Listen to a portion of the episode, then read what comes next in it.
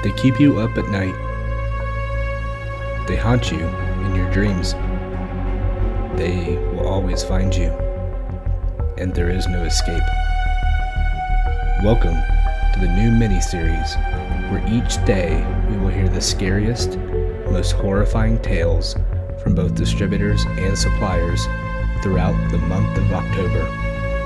This is Promo Horrors, haunting tales of your nightmare orders, hosted by Taylor Borst and Stephen McFadden.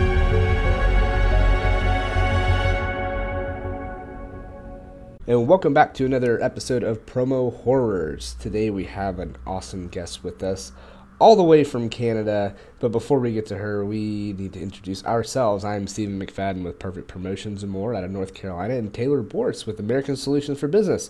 Taylor, how are you today? Hello, I am doing great. I am so excited for this episode. Oh, our guest is just so sweet, so funny. But before you get into that, what do we got, Stephen? hmm We have a shout out from from our sponsor, Hit Promotional Products. We wanted to say thank you for being an awesome sponsor of this podcast. And for those of you that don't know, make sure you check out their AWS line. AWS is a program that they've created where 5% of all their items go back to a variety of charities. And by all, I mean all of the AWS branded products. And if you want to know where those are, at the top of their page, hitpromo.net, click AWS, and all those items there that pop up will help support a different charity or will, will support a variety of charities. So it's a great way to provide some purpose with your promotional product giving. So, Taylor, who is our guest today? Oh, today we have the one and only Kate Plummer, who is VP of Sales at Clearmount. And let me just take a deep breath before I go into all of this because this is one busy lady. She is a promo kitchen chef, and you might recognize her from the deep dive um, with Promo Kitchen, so make sure to check that out. Um, she also runs the Women's Empowerment event for PPPC, which Did you is- stutter? What is that? Hey, back off! PPPPPC. it would be the Canadian version of PPAI. Oh. And she is also um, a self named serial volunteer. She says she has a, a problem and an addicting or addiction to volunteerism, which I cannot say that that would ever be a bad thing. But Kate, welcome to the podcast. Thank you for having me. I'm so excited for this. Oh, us too. Oh my gosh. Kate's been teasing us with what story she's going to tell. So we really haven't heard anything, but we are just so excited. So what do you have for us?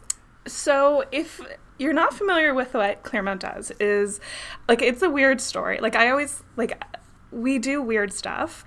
But we're a this is my elevator sp- pitch here. So we're a custom acrylic manufacturer, and what we specialize in is embedments and awards. So, but that doesn't mean we're limited to awards, but we can do embedments for everything. So we do like architectural pieces, we do like art pieces, kind of runs the gambit. And what that means is because we can embed products inside. So you know how you see things like flo- floating in acrylic and stuff, like it's more commonly known as lucite. Like that's a brand name of one of the raw materials. So, uh, so we kind of get weird stuff. And so when like people will call me with phone calls and be like, okay, I have a weird question. I was like, the bar is set really high. Don't worry about it. like, it's pretty high here. So, to the point where, like, I've been asked, like, can you embed bones? Can you embed bugs? Can you, like, embed hair? Like, we've embedded, like, a kidney stone that I swear to God was, like, I, like, it was. I've Wait, keychains okay. larger, smaller than this. There was actually a kidney stone. Yeah, like this guy, like it was enormous. Why? Taylor. Like it was enormous. It was. I can't even think of like a real life thing for it, but it was it was like larger than a toy car. Like it was that Oh, big, and my he like got it surgically removed, and he's like, "Can you embed it?" And we're like, "Well, yeah. I mean, that oh would be Oh interesting." so we so we do weird stuff. that was the horror story right there. correct? Yeah. Yeah. Let's wrap it up. We got it. I mean, like once you learn more about kidney stones, you're like, "Holy crap." You're like that. i- It's the true horror story when you see the size of it. It's like pretty big. So, um, and like one of the things we do is so the Royal Ontario Museum here, or the ROM as it's commonly known, we do everything for their Touch and Learn series. So they'll send us like sort of the pieces that aren't good enough for the exhibit, but you know they still want people to sort of pick them up and see them from all different angles. So I get a lot of like bird bones, wings, butterflies. Uh, we embedded a tarantula that was probably about eight inches wide. Whoa. Yeah. it just was sat in our vault. So every time you walk in, like if you're not aware of it, you're like, crap, there's okay, not a real spider. We've also done like a millipede that was like six, uh, it was three inches wide and about two feet long. Whoa. Yeah. Yeah, that was another one where you're just like, just take it out. Like, once we finish embedding it, I want it out of my plant so I don't accidentally walk, like, stumble upon it. So, so yeah, so like the weird kind of happens this way. But this one is kind of a, it's not so much a horror story, but like, you know, I became the horror in this story. Make sure that you enunciate when you Yeah. say that. you laugh, but my nana is Scottish, so when she tells me I'm, you know, being a wee horror, it doesn't sound like that. So a lot of Oh, people are like, so "Your nana called you what?" so yeah, so I pron- so horror. um, so this story started with we were doing this piece for this artist. So his name's Matthew Day Jackson, and what he wanted us to embed were these 3D printed pieces. And he was doing this art series and it was total it was beautiful. Like when it fit, was finished it was amazing. But what it was was a play off um, the story of phineas gage. So if you don't know who phineas gage is he was this railroad worker in the 1800s i believe and what happened was he was a railroad worker and an explosion happened and it shot like a spike right through his head like right through his I'm head sorry, I didn't mean to laugh there. So, I know. it's you see some pictures and you're like, holy crap, someone survived that. But it's Oh, he survived. He survived. Um, but what happened was his personality changed because he basically lost like his front left lobe of his brain. Oh, But his personality changed. He went from this really easygoing guy, like hard worker, to going into fits of rage. And so he was kind of the start of psychiatry and neuroscience, where they tied so much of the personality and behavior to the brain. So Because they- they, didn't they- really do that beforehand. they railroad tied that together. Is that what they did? Oh, Stephen. Oh my god. He, Stephen. wa- he warned you of dad jokes in the beginning. I, I just like have to say. knew. okay, yes, he railroad tied them together. but yeah, so it's this really neat story about how the brain and the personality are so intertwined and, and how psychology starts. So I would go Google Phineas Gage, Gage if you're not familiar with it. And Phineas is spelled P H I N E A S for those who aren't. Um, but what we were doing for this piece was we were taking a 3D printed skull and he'd taken it and like made it like fractalized it. So it was like this really abstract like piece. So it's really cool. So we are getting these pieces in. We'd done some test embedments for them and they totally worked. And so what he wanted to do was he'd taken his full skeleton and then he'd like done the fractaling to them to each piece, got it 3D printed, and we were going to embed them in different blocks. So, okay, cool, not strange. We'd already gotten some pieces in. And so he's like, Can you talk to the 3D printer? Because they were based in the US and we were based in Canada. And so getting things across the border is always difficult. And so we're like, Okay, well, here's what you need to do. So I went like above and beyond and like, printed out customs papers for them. I'm like, here's all the information you need to put in, like tax ID, blah, blah, blah. And I'm like, I'm not sure what code you'd use for this because there's like certain tariff codes. So I'm like, here are like three that I've put down for you. So this is like sculpture ceramic, sculpture non organic material, like sculpt or ceramic scrap essentially. So we could see like what would work. Perfect. Give them the information. Then they're like, shipped, here's the tracking numbers. Two days later, I get a call from FedEx going, um, so you're getting a shipment from this supplier. I was like, yep, it's perfect. And he goes, you can't import human bones. I'm going, wait, what? he goes, you can't import those. Those are illegal. You like they can't go across the border. And I'm going, no, no, no, no, no. Like, what does this say? And he goes, well, on the customs it says human skeleton. You can't import human bones. Oh, I'm going, okay, well, trust me, it's just it's ceramic art. Like, it's not a real skeleton. Which is what a like smuggler would say is like Right. we're Yeah, really totally not, yes. trust me, it's just art. Trust me. Uh, so it's like, and I'm going, no, no, no. I promise you, I promise you, I'm not, I'm not smuggling that. Like, first of all, don't want that. Not going to deal with that. um, and so I was like, it's ceramic art, blah blah. blah. I'll get you the right paperwork. So I'm calling them up, going like, you can't put human skeleton. That's like a giant red flag. and so I'm like, okay, figure out the paperwork, get it sorted. But for they didn't like FedEx approved it, but they didn't change any of the paperwork going through. So then I get a call from my broker going, "You can't import human bones." I'm going, oh okay, again, God. not doing it, but again, totally what a smuggler would say. Going, okay, get that across there. But again, the actual physical paperwork on the box still says human skeleton. and so it got to the point where I'm like, I promise you, I am not smuggling pieces in. And the courier who delivered it that day, normally we have the same courier and he comes in chatting, chatting. This one was a new girl. She comes in, drops it off. She needs me to sign for it because it's a high value shipment because it's a sculpture made of ceramic. Sure. And so I sign off on it.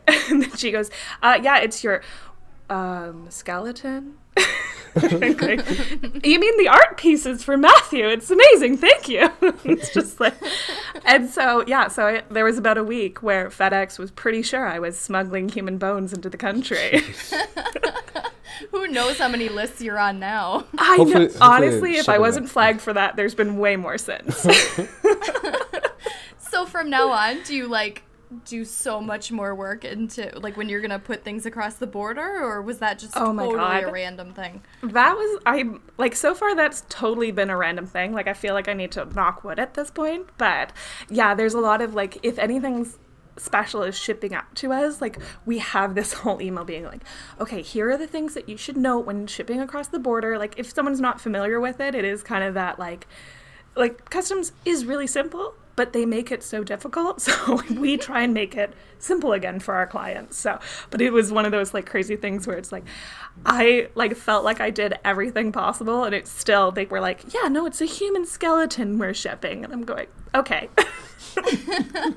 But I mean, they must have like really believed you over the phone. I mean, if you had to keep calling and keep like i'm very charming taylor like of course they're gonna believe that i'm not smuggling hey, it's Kate again. hey What's so the my status skeleton of my is where skeleton? Yeah.